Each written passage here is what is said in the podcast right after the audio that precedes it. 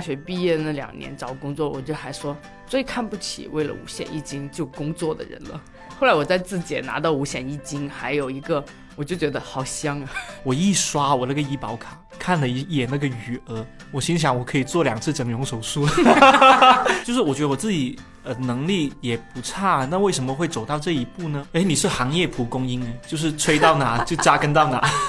人是在意志力薄弱的时候最应该锻炼是肉体。你不能让绩效来定义你，就因为你在这个职场。可能被裁到另一个职场，你可能就变成了香饽饽的。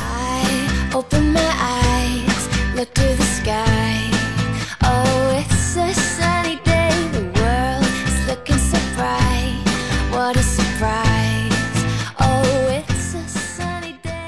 好，欢迎来到不把天聊死，这里是青年媒体我要 watch you 旗下的播客，我是仙草，我是阿车，我是加菲，今天是加菲第一次来我们的播客做，欢迎加菲，欢迎。加菲现在很冷，嘿嘿。因为有一些听友，就有一些读者，他看过我们的直播，看完之后一直在播客群里面艾特我说，快点让加菲来录播客。刚好我们前阵子就是大家也有在群里面聊到说，很想听我们聊一聊失业的话题。虽然我自己是没有失业经验啦，但是呢，我今天邀请了两位失业过的嘉宾，一起来聊一聊失业过渡期要如何缓解焦虑。没问题。我的荣幸，主要是有钱是吧？主要是有通告费。其实失业过的人特别看重这种。我还好哎，因为我当年失业的时候都是有家里支持的。哦，没有，这是我们两个最大的区别吗？我一度都是任性式的裸辞的类型。你好任性，确实，我都没有，我失业都没有告诉家里人。先了解一下两位的失业次数吧。呃，我试过两次吧。我可能失业过四到五次，有些时候我都已经数不过来了。等下，你这个失加菲，你这个失业是你主动辞职的失业，还是被炒的失业？有主动辞职，也有被炒的，也有做不下去的，有因为委屈走的。所以是一个裸辞的状态，你的事业是？多数情况下都是裸辞的状态。OK，车车也是吗？我差不多吧。其实怎么定义裸辞的状态呢？就没有骑驴找马，没有无缝衔接吗？我觉得裸辞就是你的下一份工作根本没有着落的时候，那你就是裸辞，不然就要换工作了。对，除 除非你是拿到 offer，是，然后辞职，然后给自己一段休息的时间，那个就不叫裸辞，那个叫换工作。对，那个叫跳槽。休息，对，跳槽，对对对。因为我以前在群里问说，就是我们准备聊一期失业的话题啦，然后大家会有什么好奇的吗？一下子立刻就是最先。先问的就是五险一金怎么处理？哇，这个太痛了！两位可以分享一下自己在五险一金这件事情上，当时有没有什么没有注意到的地方？可以先分享一下。哇，我真的有个血泪史要跟大家分享，就是二零一八年的时候。其实那一年，我我个人是准备在报社终老的，就是做到退休的那一种。结果呢，我就想要换一份集团往上一级的那个单位的工作，尤其是什么东西都已经谈好了，呃，薪资待遇、年终奖，就是那个数字我也很满意，所以我我才决定要辞掉现在这个单位这份工作，想要往上一级去跳嘛。过年就春节前已经谈好这件事情了，结果春节回来之后换领导了，领导说。不行，就是新入职的员工要有那个学校的门槛。可是我当时也不是应届毕业生了，我已经做了两年工作人了，但依然被一刀切，就是觉得说，哦，你的学校不行，不够好，那我们就不能招你。当时招我，想要拉拢我进去，他们部门那个领导呢，就请我吃了两顿饭，一直在给我赔礼道歉，就是他也很不好意思，他就说，他说，其实我们真的挺欣赏你，想挺想你加入的，但是。领导说了算，没办法。然后我就这样子失业了。而我接到电话的时候，其实是我在一家网吧里面打游戏。简单来说，就是我本来想着开开心心的过年回去之后呢，就是又拿到了红包，又拿到了那个开门利是，又可以换一个新的岗位，去一个更大的地方工作，本来挺开心的。结果我就是最后一次去报社，是我收拾我的所有东西离开了这里，只能就是。终日流连在那个书店或者网吧，所以那段时间我是，呃，一方面又挺摸鱼的，觉得哦，终于可以就是休息一下；另一方面很焦虑，因为确实真的没有没有工作了，然后你会觉得人生没有什么目标什么的。所以我接到那一通确定不能进去工作的那个电话，说我是在一个网吧里面，我都没有心思打游戏，也没有心思看电影、看书了，我就离开了个网吧，然后就。就在想我的前路茫茫该怎么办。但刚刚为什么说到五险一金这个事情呢？我最后悔的一件事情就是我忘记了，因为我跟前东家的那位人事的姐姐。关系非常的好，其实我们是很好的朋友，现在还有联系。他当时千叮万嘱的告诉我说：“你一定要续上你的社保，因为如果你不上续上你的社保的话呢，就是默认你断交了。断交了之后呢，你就失去了那个连续五年交社保的买房资格了。就简单来说，如果你想在广州买房的话，你得连续交满五年社保才行。你中途如果断掉的话，你要在半年之内补交才可以。”我当时忘记了这个事情，因为我陷入在那个 emo 的情绪里面，我忘记这件这么重要的事情了。直到半年之后，我入职了一家新的公司之后，我才发现，哦，已经过去了这个补交社保的时间。后来我也没有在广州买房，但是这个事情，如果对于一些有计划在一线城市定居的朋友来说，是非常重要的一件事情。如果你失业的话，就算你借钱，你没有钱，你就算借钱，你也要把它补上去。可以在淘宝上面挂的，有人可以做代缴。真的假的？这个是合法的，而且是 OK，就是你是做那种个人代缴，就就淘宝上面你可以走个人代缴，一个月就几百块钱嘛？不是的，如果是没有公司之后，你要走个人代缴的话，加上。你在淘宝找的这个代缴的费用，然后和你自己要交的钱的话，每个月要两千多，这么多吗？要看地区，在北京的话要两千多。哦，那广州可能就几百就好了。广州可能要一千多。其实就算它是一千多，你就算借，你也要把那笔钱补上去嘛，不然的话以后会很麻烦，是不是？所以我觉得这是一个血泪的教训。但还有一个就是，如果你是被裁的，就是北京的一个规定是这样，因为当时我是被裁的嘛。如果你是被裁，而且你已经在这个地方交满啊一年的社保，你就可以申请失业补助。那失业补助好的点就是它不会算你社保是断缴，然后它还会给你每个月开一千二百块钱，然后你还可以享受免费的医保啊，直到你找到下一份工作，然后再接上你的社保。是不是只有被裁的人才可以去申请失业补助？被裁且在这个地方已经交满一年的。呃，五险一金是的，社保才可以。是的，而且我以前大学的时候就还写过一篇文章，就大学毕业那两年找工作，我就还说最看不起为了五险一金就工作的人了。后来我在自检拿到五险一金，还有一个我就觉得好香啊，是真的很好，是好香啊，我觉得就很因为五险人生得到了保障。因为五险一金是这样的，就是我奉劝各位应届毕业生，其实。跟公司聊的时候要看五险一金的，因为五险一金很大程度上是像公积金，就是公司帮你缴一半，然后你自己贴一半，实际上这也是一笔钱来的。这就为什么很多人想去做公务员，就是或者进公立学校，因为他们公积金够高。对，举个简单的例子吧，我在报社做的时间也没有很长，可能就两三年，可是这个公积金的数字已经是。说出来 很多，说出来。你就是我进了我原理之后，我发现我发现比很多同事要高很多很多。我有你的贡献一金，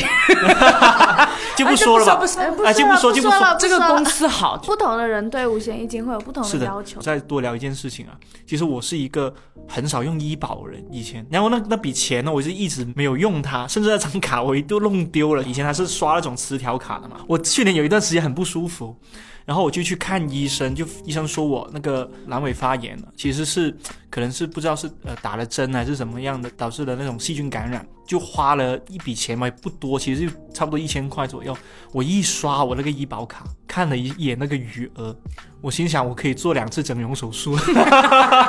就是够我做两次的医美，至少。因为因为北京的医保的钱是可以拿出来的，所以我们都会等到。十二个月满，然后就拿出来，就会有一笔钱。这个数字真的是不能拿的，我知道。广州是不，但是广东的医保卡可以拿来买药的，所以你平时如果买药就可以用。好像洗牙也可以，是不是？呃，对，不叫社保。不叫社保，社保和医保其实最重要的，因为你担心你在失业的时候又生病的话，那你就是 就双重打击。好，那我们五险一金的部分，关于钱的部分在这里收一下。那两位在失业的时候，其实最焦虑的事情是什么？加菲失业好多次，你不同的失业期间焦虑的事情是一样的吗？不一样。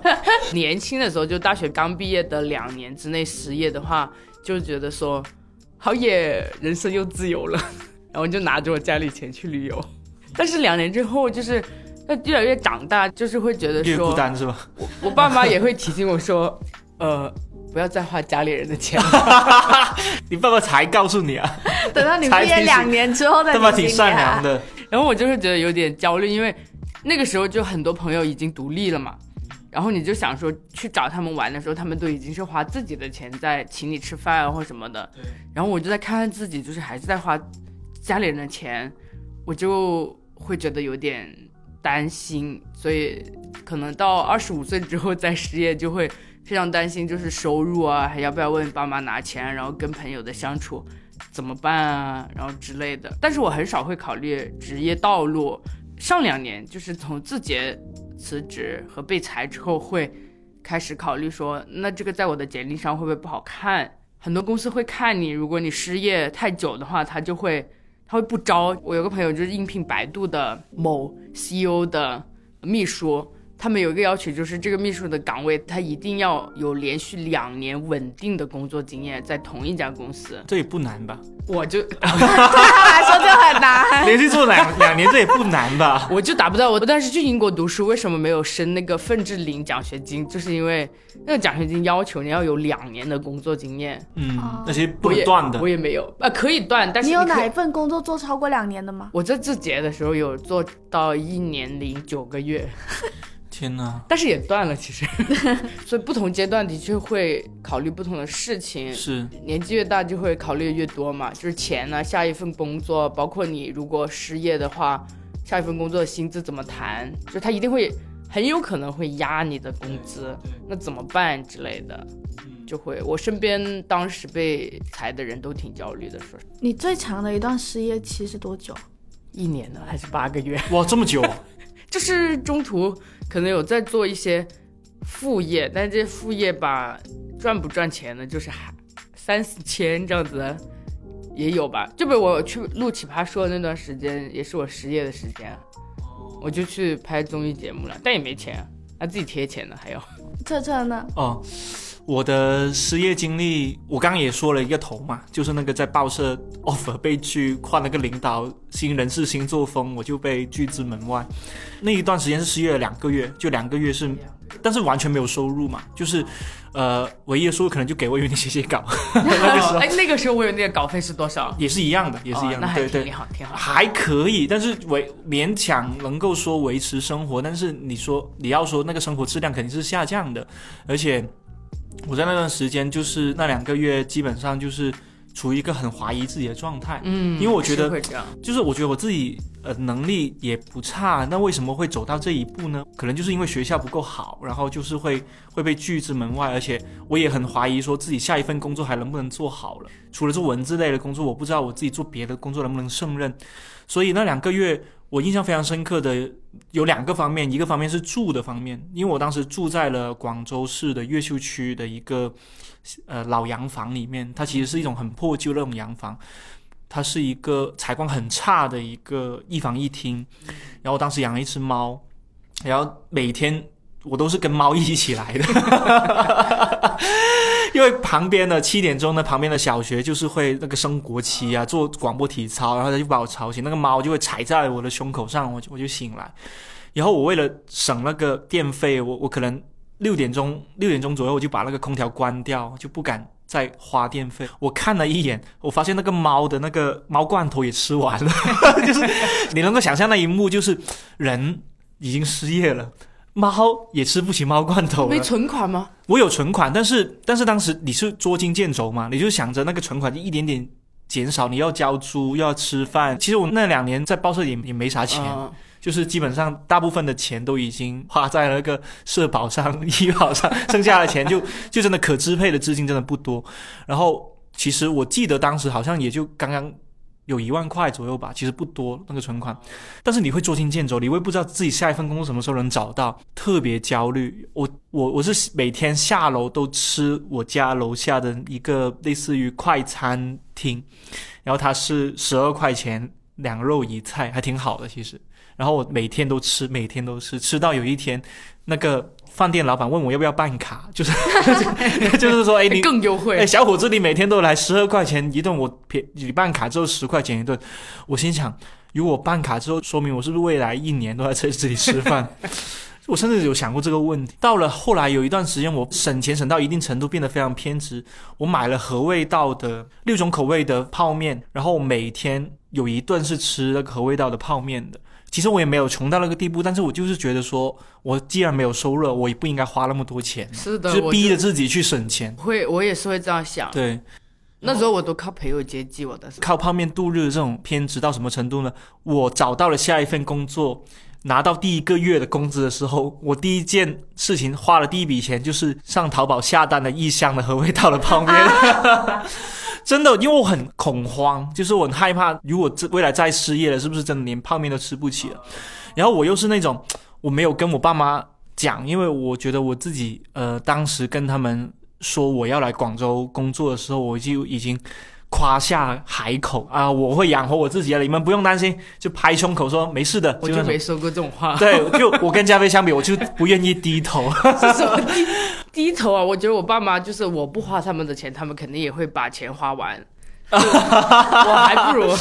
你还不如帮他们花。加入一下。那说明我们我跟加菲生活在两个不同的家庭环境下面，但我还我觉得我还是呃，至今我爸妈还是不知道我那段时间失业。啊，真的吗？对，后来我也确实要我的朋友啊，就是那个呃，劝千叮嘱万叮嘱我要交失业之后要交社保那个人事小姐姐，她甚至问过我说要不要借我钱，哦，我有个朋友，我觉得我失业那段时间真的有好多朋友都是都这样的，朋友就出来了。直接给我钱，又请我看电影，甚至有一个朋友他就不想去看电影，但是我想去看，他就给我买了票让我一个人去看，我很感谢他。天哪，那朋友也太好了吧？对你会拒绝朋友的好意吗？加菲看起来是会很乐意的接受对对，我都会问他们。我会想着我要怎么还，就是我会接受，但是我会想着我要，哎呀天哪，那我要怎么还他？就是这个人情我要怎么还？其实我会顾虑顾虑很多这种问题。呃，怎么还这个问题我也想过了，我就会跟他们说，等我有一天飞黄腾达了之后，啊，这笔钱我加倍的还给你之类的。就是没有飞黄 飞黄腾达那一天嘛。有了，后来我在自己找到工作，我也有，我也有请他们吃饭啊。因为你们都聊到了大家都很关心的钱和怀疑自己嘛。讲到我之前采访一个朋友的时候，然后他也有聊到他失业的事情，说他当时最让他情绪上很困扰、焦虑的事情，可能因为他以前的生活圈子，他就只有跟他的同事们是朋友，然后他失业之后，他就发现大家都。不找他了，而且他会有那种好像突然不被需要的感觉，因为你以前可能我们现在每个人每天起床的时候，你发现会有工作消息找你，就是你有手机里面会有很多群聊弹出来消息什么的，你会有一种我很忙碌，然后这个世界很需要我的感觉。但是他的他当时觉得很孤独，在大家都在上班的时间，只有他一个人不用上班，然后也没有人，可能他也不好意思去找人说话。然后他就会去去楼下一些地方，街上什么逛来逛去嘛。但是他就会看到街上就是很多人，他们都有着自己的一份工作在做。就算是学生，他们要去上课上课的也有；就算是楼下菜市场的，就是卖东西的叔叔阿姨们，他们也有自己一份工在打。他觉得这个世界上只有我一个人没有打工，就是会有那种这种孤独的感觉。我又能共鸣他这种你怎么这么疯狂的？嗯，是因为我真的失业太多次了，我各种各样的失业和经历都体验过，就我也体验过不喜欢这份工作辞职，然后会觉得跟他感觉一样，就觉得说身边的人好像都挺喜欢自己的生活，或者都在自己的生活都在往前走，然后只有我的生活是停滞在那里的，然后我很想要打破这种停滞，但是你又找不到下一份工作，然后你生活就停在那里，然后你也不知道怎么办，然后慢慢跟。朋友、同事也失去联系了，因为他们都会聊一些自己行业里面或者自己在做的内容，你也不敢跟他聊说我这两天看的电视剧吧，就聊多了他也不愿意听啊。所以我觉得那段时间，其实回想回来，我也会说是挺黑暗的一段时间。很黑暗的，你甚至真的你自我认同会陷入一个低谷，就是你会觉得，哎，好像做什么都觉得自己好废哦，就是看部剧又想在想着，哎呀，我对我那时候很自卑，因为我换太多工作了，就是我呃跳了可能有四个多行四个行业，四个多行业，就还有半行业还有零，点几的是吧？但我就会希望自己能扎根在一个行业里面，然后希望能在一个工作上面做久一点。哎，你是行业蒲公英哎，就是吹到哪就扎根到哪，可以这么说吗？应该也不可以。我 我有时候最短的辞职记录是二十二天，那个工作还是我朋友推荐给我的，是一个儿童戏剧相关的工作。我以为我会很喜欢，但是我去做的时候发现很琐碎，然后我就不喜欢这份工作。这里我有点想插一个题外了，就是如果你在失业之后好不容易找到了一份工作，像你的儿童戏剧团这样子的工作，然后你做了二十多天之后，你发现不喜欢，就是怎么样有勇气再辞职呢？其实我很好奇。我的天呐，我还得罪了我的朋友，你知道吗？他给我打保票，他因为他认识儿童戏剧团的负责人，我的简历实在太乱了。那个时候就是经常有就是工作三个月，然后辞职，有一段时间五六个月没工作，人家都不敢招，你知道吗？然后我这个朋友给我打保票，就说啊，加菲是一个什么怎么怎么样的人，我信得过他，你招他吧。然后我就去了，我觉得其实我也很纠结。所以我觉得加菲这段经历就是给了我一个启发，就是永远不要给朋友介绍工作，因为你永远不知道他有多不靠谱。哎，没有了，没有没有，了。现在也还是我朋友。但 他会记恨你的，好像也他再也不会给你介绍对对，工作了。他不会，就他再想介绍的时候，他就会哦不行，加菲加加菲，加菲可能加菲最高纪录是二十天，算了，我觉得我也会是他说算了算了，我说别给我介绍。免得大家以后朋友都受不了，是吧？我觉得这跟我性格相关，就是我会很执着，我想要做，我就会觉得我工作一定要是找自己喜欢的，所以我就纠结了。但喜欢的就是很难找嘛。是啊，然后我就我觉得我不愿意妥协。所以他就变成蒲公英嘛。刚才也有聊到说，在失业期间会有这么多不同的焦虑，那你们有做一些什么样的事情去缓解这些焦虑？因为我们这个话题说失业过渡期该如何缓解焦虑嘛，我觉得大家都会有焦虑的时候。那在这个时候，我们可以做点什么呢？我亲身做过的三件事情，我亲测是有还有三件这么多，对的，第一个就是健身，我有点胖嘛，所以我会觉得说，趁这段时间可以集中的健身，然后让自己瘦一点，就形象好一点，有可能也会帮助我以后找工作。虽然不知道我以后的是什么工作。然后第二个就是我会，因为我呃学文学的嘛，我喜欢写东西，我常常会觉得上班的时候没有时间写，然后我就会劝自己说，把失业这段时间利用起来写东西。然后如果你不太自律的话，像我一样，我就会在网上报一个每日书班，就跟里面的人一起写。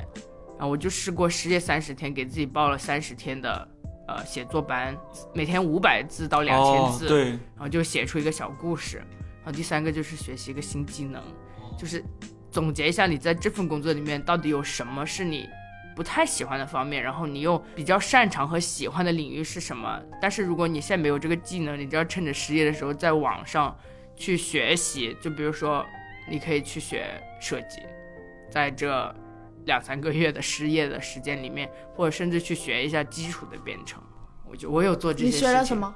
我有学的是 marketing，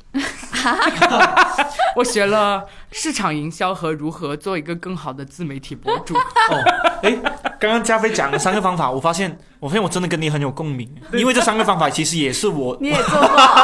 我做过一模，哎，也不是一模一样事情，呃，类似的事情。车车，我们两个就应该在一起。啊 我觉得我们是什么 soul mate 了，我觉得我们是 soul mate 了。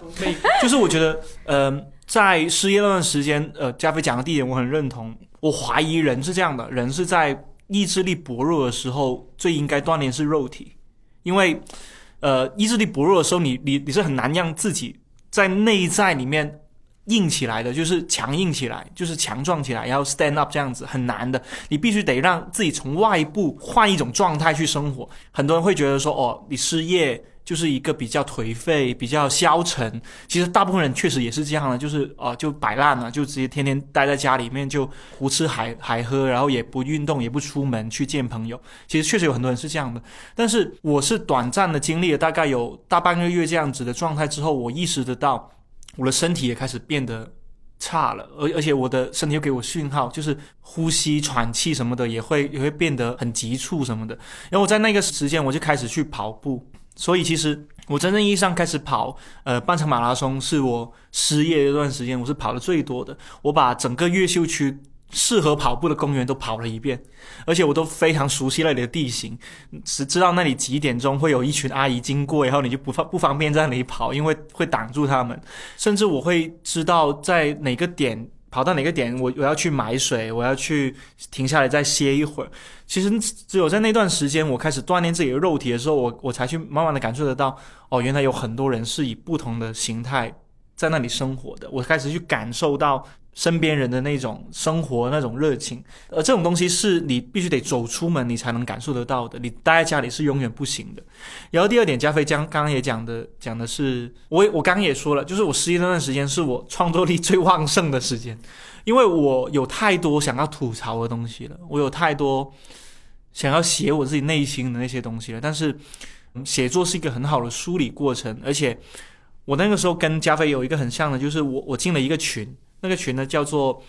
是一个写一些脑洞大开故事的群，然后每。天呢，就是群里面会轮流出一个关键词，比如说今天会出一个衣柜这样子的关键词，然后大家都以衣柜为题去写一个故事。就是我翻回那个石墨的文档啊，我们所有人每天写一个关于衣柜、关于钥匙、关于抽油烟机的故事在里面，觉得很好笑，因为大家写的东西都很无厘头，但很开心。那种纯粹创作的状态是会让人变得开心起来的，而且你每天会有一个盼头，你脑海里面会想着说啊，我要写一个什么样的故事逗笑大家，或者是让大家觉得惊艳。这种东西是能够让你保持着一种你的脑子不会停止运作，你不会生锈这种状态。然后第三个就学习技能，我也觉得很认同。像我前几天听那个 Steve 的播客的时候，他也说到一个点，就是说，当你自我认同或者自我的价值感很低的时候，你就一定要做一些简单但是易学的技能，比如说洗碗，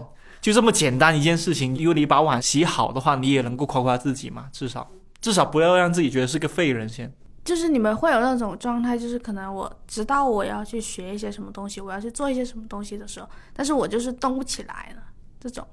失业的时候，就是会不会很容易陷入这种状态？就是我好像知道我要去做一点什么，我要去学一点什么，但是我可能沉浸在那种，哎，负面的情绪里面，或者说沉浸在一种消极的状态里面。我的回答很简单，就是人会饿肚子的嘛。我因为没有告诉家里人，所以我会饿肚子。就人在这种情况下，你就会知道怎么求生。其实很简单，跟我经常会想起一个比喻，就是我小时候是怎么学会游泳的。确实，就是我四五岁的时候，我爸把我扔到，我不提倡这种教育，我也是，就扔到那个家里旁边那个池塘里面，就让我自己游回来，呛了很多口水，我就直接自己求生，爬回岸边。我虽然我不太认同我们上一辈的上一代的那种这种教育方式，但是我觉得失业某种程度上就是跟他们这种扔进池塘是没什么区别的，就是他他也不管你死，他可能就在岸边看着你游游过来，你游不过来，我才去救你。就是这种感觉，所以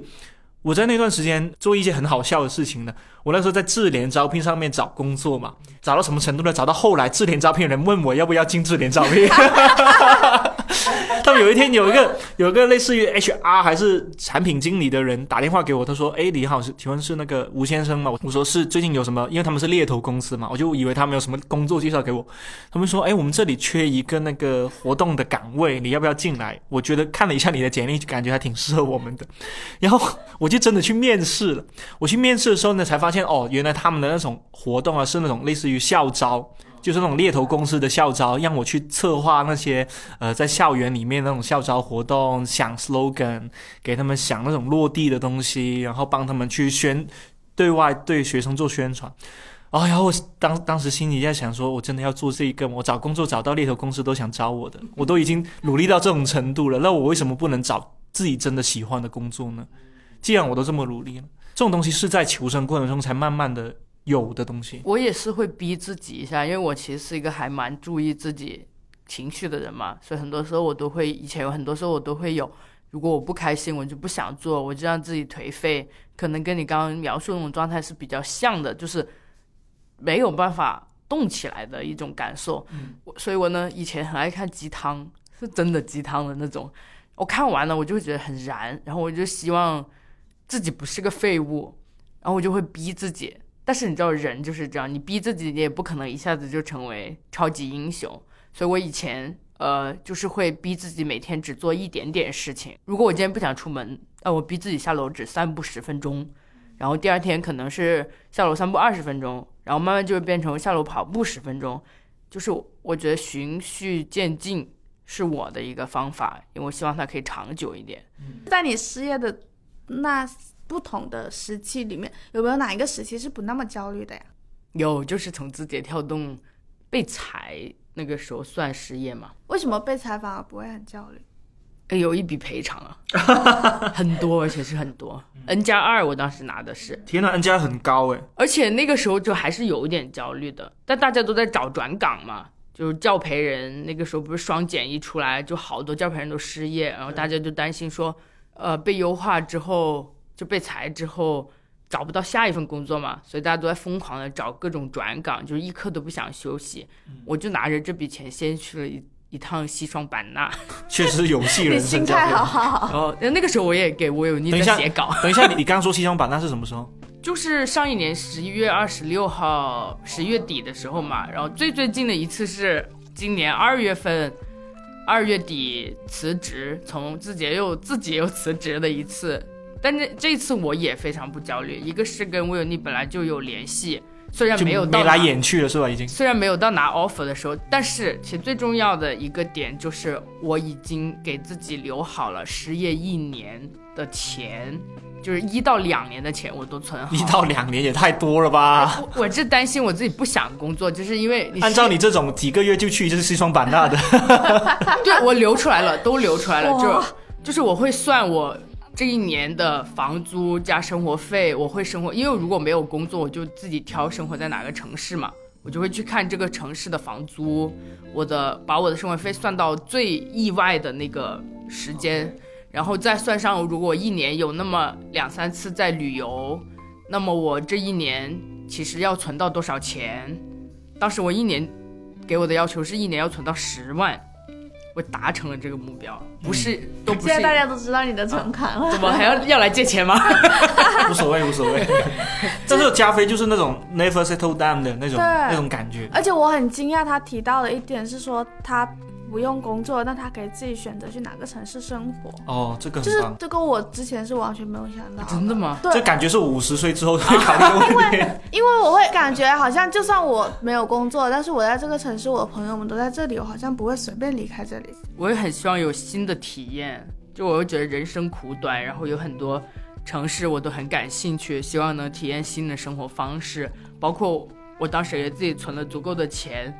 因为我很喜欢咖啡嘛，我想说我我甚至可以去成都，呃，去做一个咖啡师，就是去做个几个月玩一玩，感觉把失业当做一种可以去体验。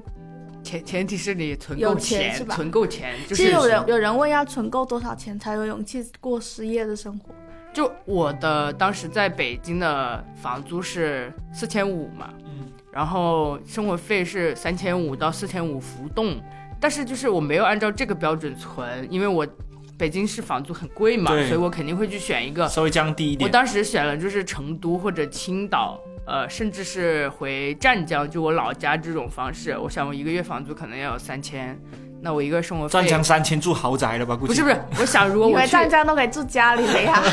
我是我是计算说，我万一我去成都那些城市，当时还有 Airbnb 嘛，我就是可能要租房，有有几个月要花就是娱乐的，费你已经算上去了。它不是娱乐税，是我人生的目标，就是我一定要去这个城市一年里面，然后我再算上你的生活费嘛，我就以四千五来算的，因为我担心有什么意外会发生嘛，呃，这样加起来一个月可能就已经有七千、八千，那一年就要八万，是不是？最少要有八万吧？就是你算这个，你可能会觉得还是很多的，因为有的时候一年你花八万的挺多。你花不了那么多钱，你知道的。而且我还有一些副业的收入，我会坚持你当时是单身吗？啊，不是不是，我很好奇，主要是因为恋爱的话总会花钱嘛。我不是单身，但是我、啊我谈恋爱就是无所谓花钱，因啊为我、你来吧。突然间，空气沉默了一下，因为我总觉得，刚才空气沉默，因为嘉宾一直在算的是他一个人玩的那个时候嘛。他要跟我一起的话，他自己花自己的钱，我还能帮他花钱吗？OK OK OK，这太过分了，好？没事没事没事没事没事，就我我还是比较，就是我会觉得经济独立，立。经济独立，经济独立。然后我希望他偶尔可以接济一下我嘛，如果他还在工作的话。所以你就这样算嘛，然后我就会算最多的钱，就是你算自己的生活成本和如果这一年以来你最想要过的生活方式会花你多少钱，你以这个来计算，如果你存到了，你就可以离开。但是我一般建议存十万最少。但我还是觉得，除非你真的失业之后有明确想要做的一件事情，就比如说，你如果是真的去玩的话，你是真的狠下心来去玩，你不要是说玩一两个月回来之后又觉得人生渺茫啊。就是我觉得，我觉得人就最怕这种把头洗到一半，发现没有洗发水，然后用沐浴露接着洗的那种那种感觉，就是硬着头皮去做，我觉得是最最危险的，而且是最没有安全感。对的，而且就是如果是自己辞职的话，你真的要想好，比如说你的下一步怎么样，然后你还想不想继续在职场，在什么样的职场，你想做什么样的工种，你是要转行业，还是说是要转一个工种，就这些你都要有打算，就边做边思考。嗯，对，最好如果你没有什么想法，只是因为不喜欢这个公司，或者不喜欢领导，或或者不喜欢同事，那我奉劝是不要辞。虽然我做过这样的事情，嗯，就是结果不好，对过来人，就是要先想好下一步了再去辞。多少想清楚，然后除非或者就是你身体如果真的出状况，就特别的疲惫，我也有遇到这样的人嘛，他就是辞职疗养。也有一种就是像像你们刚才有提到说辞职之后失业的时候会有很怀疑自己嘛？那你们当时失业之后就是在找下一份工作的时候会很没有信心吗？因为大家还蛮提到这一种，特别是有被优化了的，就他们会觉得说被优化了，我是不是不够好？就是为为什么裁的是我，不是别人？然后这一种状况呢，就会很影响自己找下一份工作的信心。当时失业之后再去找下一份工作的时候，你们是怎么样去慢慢建立起那个自信的？这里面有一个就是被裁，是不是因为我不够好的一个感受吧？嗯，但是就我被裁和我身边这么多人在大厂被裁，甚至在外企被裁的一个就是情况来说，一般裁人并没有特别看你的能力，他都是因为这个他是摇号的吗？因为我也问过 HR，一般其实是整个业务块儿做的不理想，他才会开始裁。那他有时候裁就是他会裁绩效不好的，但是绩效这个东西你知道，它也是公司范围内领导定的，所以他你不能让绩效来定义你。我我的绩效我的绩效就不咋地啊，嗯，我这都透露了，但是我并不觉得绩效不好会就让我觉得我不够优秀啊。然后我只是觉得我玩不惯职场那一套而已。哦，酷，呃，第二个就是他有时候会裁工资高的，就是裁掉工资高的人。这其实因为这在 HR 眼里都是成本，就是战略和 HR 会一起做这个事情，就这些都是成本。如果把这些裁掉，换成实习生，每个月其实就能省出多少钱。然后因为工资也是这个项目的预算之一，是的，所以他裁人的时候会很看钱，然后看能力。能力其实看的很少，主要还是看钱，然后看职位、看绩效。所以我觉得，首先要打破这个迷思，就因为你在这个职场可能被裁，到另一个职场你可能就变成了香饽饽了。所以刚刚不是聊到了我上一次失业的时候，其实我也是被优化了，相当于我其实本来是可以进去的，但是换了个领导。为什么是换他的说辞是换了个领导呢？后来我才发现他就是我的那个进去的那个待遇。他可以请四个实习生，哦，所以他后来就请了四个实习生，然后转正了，然后就干我的活。我之前，我当时有一段很长一段时间在思考，说是不是我自己呃，确实各方面能力也好，或者是呃学历能力各方面是不是真的不够好，所以才导致了有这么多糟糕的事情，或者是这种失业的事情发生。后来发现这是一部分，另外一部分的话，很重要一部分原因就是像刚刚加菲所说的，每个人在 HR 眼中都是成本。是个人都知道，你要玩好一个游戏，你的成本必须得压低，你的利润才会起来。很现实的问问题就是这样。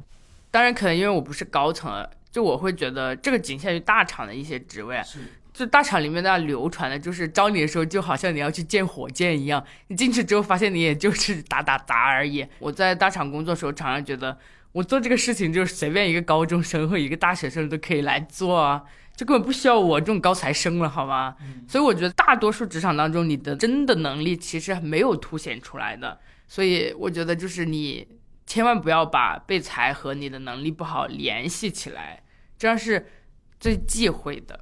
你可以试着把你之前做的项目和你在项目当中担任过的呃角色，就是最重要的是把这些总结出来，然后。如果你的项目已经是完成时，你就应该推出来这个项目最后达到的结果是什么？你在里面有做多大的贡献？你去客观的梳理这个东西，然后再把它放进你的简历里面，在面下一份工作的时候，你就可以更专注的说你在这份工作当中担任了什么样的角色，做过什么样的项目，有什么样的产出，然后你在下一份工作当中，你可以说我可以提供什么样的价值，这样是标准职场人的流程吧？是不以别的行业为例吧，其实至于就以我们媒体行业为例，我觉得有一个岗位是去到哪里，可能它都会成为一个香饽饽，就是运营。就是为什么我会这么觉得呢？就是或者活动，或者活动，我觉得是编辑，在我兄弟呢，呃，编辑跟运营分工非常明显的嘛。但其实事实上，我以前做过运营的岗位，然后我做运营的岗位的时候，我会发现，我为什么我的这份简历会在下一份工作会会有帮助呢？就是我非常知道我的同事在干嘛。就是比如说，我以前做运营的时候，我非常知道活动在干嘛，而且他们做的东西这一套逻辑怎么出来，他们会跟我同步，然后我会非常知道品牌是怎么跟对外的沟通，他们是怎么去谈回来的，每次我都会跟着去，然后我就会知道他们的整个流程是怎样子谈下来。面试下一份工作的时候，我也会把这些东西拿出来讲。简单来说，就是我觉得这是一个。做一份工作，你虽然只是拿一份工作的钱，但是你你其实吸收到的东西，可能是你主动可以去做的事情，就是你主动去观察其他的人是怎么工作的，他的流程是怎样的，这个东西其实是对你有帮助的。可是我觉得这个在年纪大一点的时候啊，它可能不适用，因为当你年纪大的时候，你找的岗位可能会是资深岗，资深岗问你的问题就。不仅仅限于说你观察到这个工作是什么样，他就很看你在以往当中做的项目的成果是什么样，就你是什么样的价值。所以我觉得就看作品嘛，相当于年轻的时候可以去做运营，就是去观察各个领域，然后看你对哪个感兴趣，然后再。深扎进去，深耕嘛，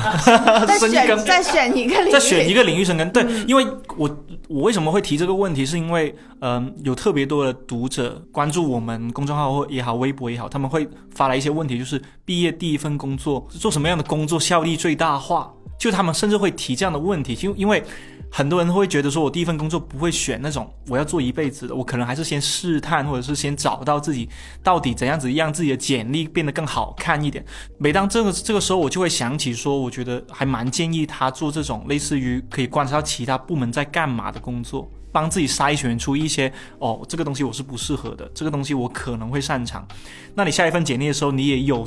足够的谈资去跟你的 HR。谈，或者是你的面试官去谈，但是正如加菲所说的，后来就真的玩资深那一套了，就是完全是看你在这里深耕多久啊。像像我们媒体，就你做什么样的作品出来，呃，产品经理的话，可能就是你那个产品它得到了什么样的效益，到后面的那一套玩法是完全不一样。我我在想这个东西也很看，就是你毕业之后第一份工作做什么，其实我觉得很看个人的主观能动性。如果你自己是一个很爱学习、很爱观察的人，那其实你去做这个岗位的话，你就可以去，就是你就很愿意的去了解这件事情。但是如果你本身是一个很被动的人的话，你可能进去之后你就直接在那里躺平了。所以我觉得这种事情还是看个人，就是看大家自己的选择。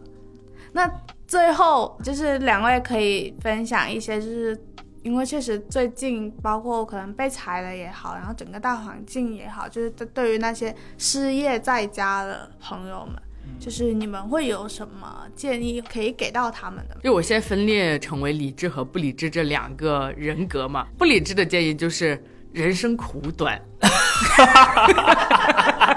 就是辞就辞呗，就是人世界很大。你可以把辞职和失业看成一个就是完全自由的一个时间吧，就是能玩就玩，把你想去想做的事情都做了。理智一点的建议嘛，就是说，如果你现在失业，第一个就是看你的年龄，如果你还年纪比较小，就比如你是大学毕业两年以内的话，你可以试试先确定你要走的行业，然后找这个行业里面你最容易进的公司。就不要管这个公司的大小先，因为你首先要拿到能进这个行业的一个什么砖，敲门砖啊，能能进这个行业的敲门砖，然后这个是最重要的。如果你已经是毕业五年六年，然后突然间被裁或不想工作，然后辞职了之后，建议你呢在家待一个月，花时间梳理一下你到底未来。想要做什么，就是你你你不一定下一步就已经实现你未来的梦想，但是你要梳理一下你未来想要的生活状态是什么。就比如说你想要一个生活和工作更平衡，那你就不要选择大厂啊，因为大厂是一定会卷的。那你说我想要财富自由，我甚至说我想要更多的钱在一线城市，然后再回家躺平，那你就去大厂嘛，就是你找一个工资最高的，然后你就去卷啊，就去拼就好了。然后你如果像我一样，你说我想要去实现梦想，那你就找一个能让你实现梦想的，呃，小公司或者呃能帮助你的人是最好的。然后如果你现在还是很迷茫，你除了在招聘的 APP 上可以刷，我最建议的是找你身边的人，找他们，让他们内推你进他们公司，就是你直接问这个岗位我能不能做，能不能推，这样会缩短很多时间。对，就是这样，人生的理智和不理智建议都给你了。加菲讲的很好哎，就我刚刚听完加菲讲的时候，我想到了一个点，就是我觉得人认识的人，在随着你的职业连线往后的话，越来越重要。因为刚开始毕业的时候，因为你是职场新人嘛，其实你认识的。任何一个人可能跟你没啥联系的，可能你真的这份工作你干了大半年你就走了，你跟他们有什么联系了？你在一个行业待得越久，你会越来越发现，你认识的人越多，而且有可能那个人就是你未来期待想要进入那个行业的那个人，跟那个人的关系，或者说某种程度上，他可能就是你下一份工作的那个引路人。其实很多时候是因为我们会忽略掉那些人人力的资源。就着力啊！我要自我成长，我要把自己变得更优秀。但是变得更优秀，你总得有个方向吧？如果没有一个人站在那里举着一面旗子跟你说啊，走这里，走这里，这里可能是更更适合你的路，你根本就不知道前路茫茫，你该往哪个方向走？对的，如而且如果你失业的时候你是想要转行。我有一个方式，就是我转过行，就是我会会去找去卖卖上面找你想要做的这个行业里面的这个职位，然后私聊他们，不管他回不回你，你可以尽可能私聊多，然后问他们，比如说这个行业到底怎么样，你工作作息怎么样，就把你感兴趣的问题都问了。因为我在字节的时候想转游戏剧情策划，因为我喜欢写作嘛，我就觉得写小说适合我，写游戏会不会也适合我？我就直接私信了我们公司当时游戏行业的剧情策划嘛，他给我回了很长一大段，他总结就是别来，快跑，他说很卷，赶紧走。对对，然后我就说好的。我今天刚好在那个人物公众号上面看到一篇文章嘛，是一个女生，她就是在技校里面当一个老师，做的工作都让她觉得非常不喜欢，后来就是得了重度抑郁嘛。然后她就辞职了。辞职之后，过上了一种非常简单、省钱，然后很快乐的生活。他以前很喜欢网购，他手机里面关注了十几个那种博主，穿搭、护肤。居家之类，然后会跟着他们一起买各种东西。他辞职之后，因为也没有什么工资了，然后他就开始让自己去省钱的时候，他就发现原来自己其实并不需要那些东西。现在每天就是可能去菜市场，他知道什么季节的苦瓜只要两块钱一斤，然后什么季节的苦瓜又要涨到四五块钱，然后他也不去外面喝饮料，他就喝那种自己买的水果。就是几块钱，然后自己做果茶。他甚至知道有什么 app，然后你每天去果园里面，就是去那那个 app 里面的果园浇水，然后你一个月就能收到一个免费的水果。他就发现自己进入了一种这种很朴实、很简单的。生活的时候，怎么听起来像每日优先的广告？这又是每日优先的招聘，欢迎你成为我们果成为我们果园里的一员。但是他在我在看他的故事的时候，就会感觉到一种很平和的幸福，就是他可能没有过得非常呃，像我们所说在做一份很有成就感的工作，或者是在过非常物欲丰沛的生活的时候，但是你感觉到他整个人很平和，他在讲述他的故事的时候是很满足的。所以，我其实在想说，我觉得失业可能是一个，就是你有一个时间去思考自己的去寻找自己生活往哪个地方走是最满意的那个时间。虽然我没有失业过，但是我会感觉到我如果我非常忙碌，或者是我刚好就是沉浸在一份工作里面的时候，其实我是最没有时间去想说我到底想要什么样的生活的，因为你会发现你的精力都已经用在你的工作上。然后你没有精力去思考你到底想要过什么样的生活，你也没有精力去辨别说，呃，我做什么样的事情是适合我的，就是你可能只能感觉到不开心。所以我觉得失业的期间对大家来说可能也刚好是一个契机，就是可以去寻到找到自己那种存在的，可以让自己的生活满意度变高的那个东西是什么，就它不一定是世俗认可的嘛。那我们今天的失业话题也聊到了这里。然后谢谢加菲第一次来做客，希望加菲下一次继续来跟我们聊天。加菲有很多很有趣的经历。感谢仙草车车还有播客的听众们，祝你们赚大钱，暴富！祝大家！我就知道你会说这个最俗的。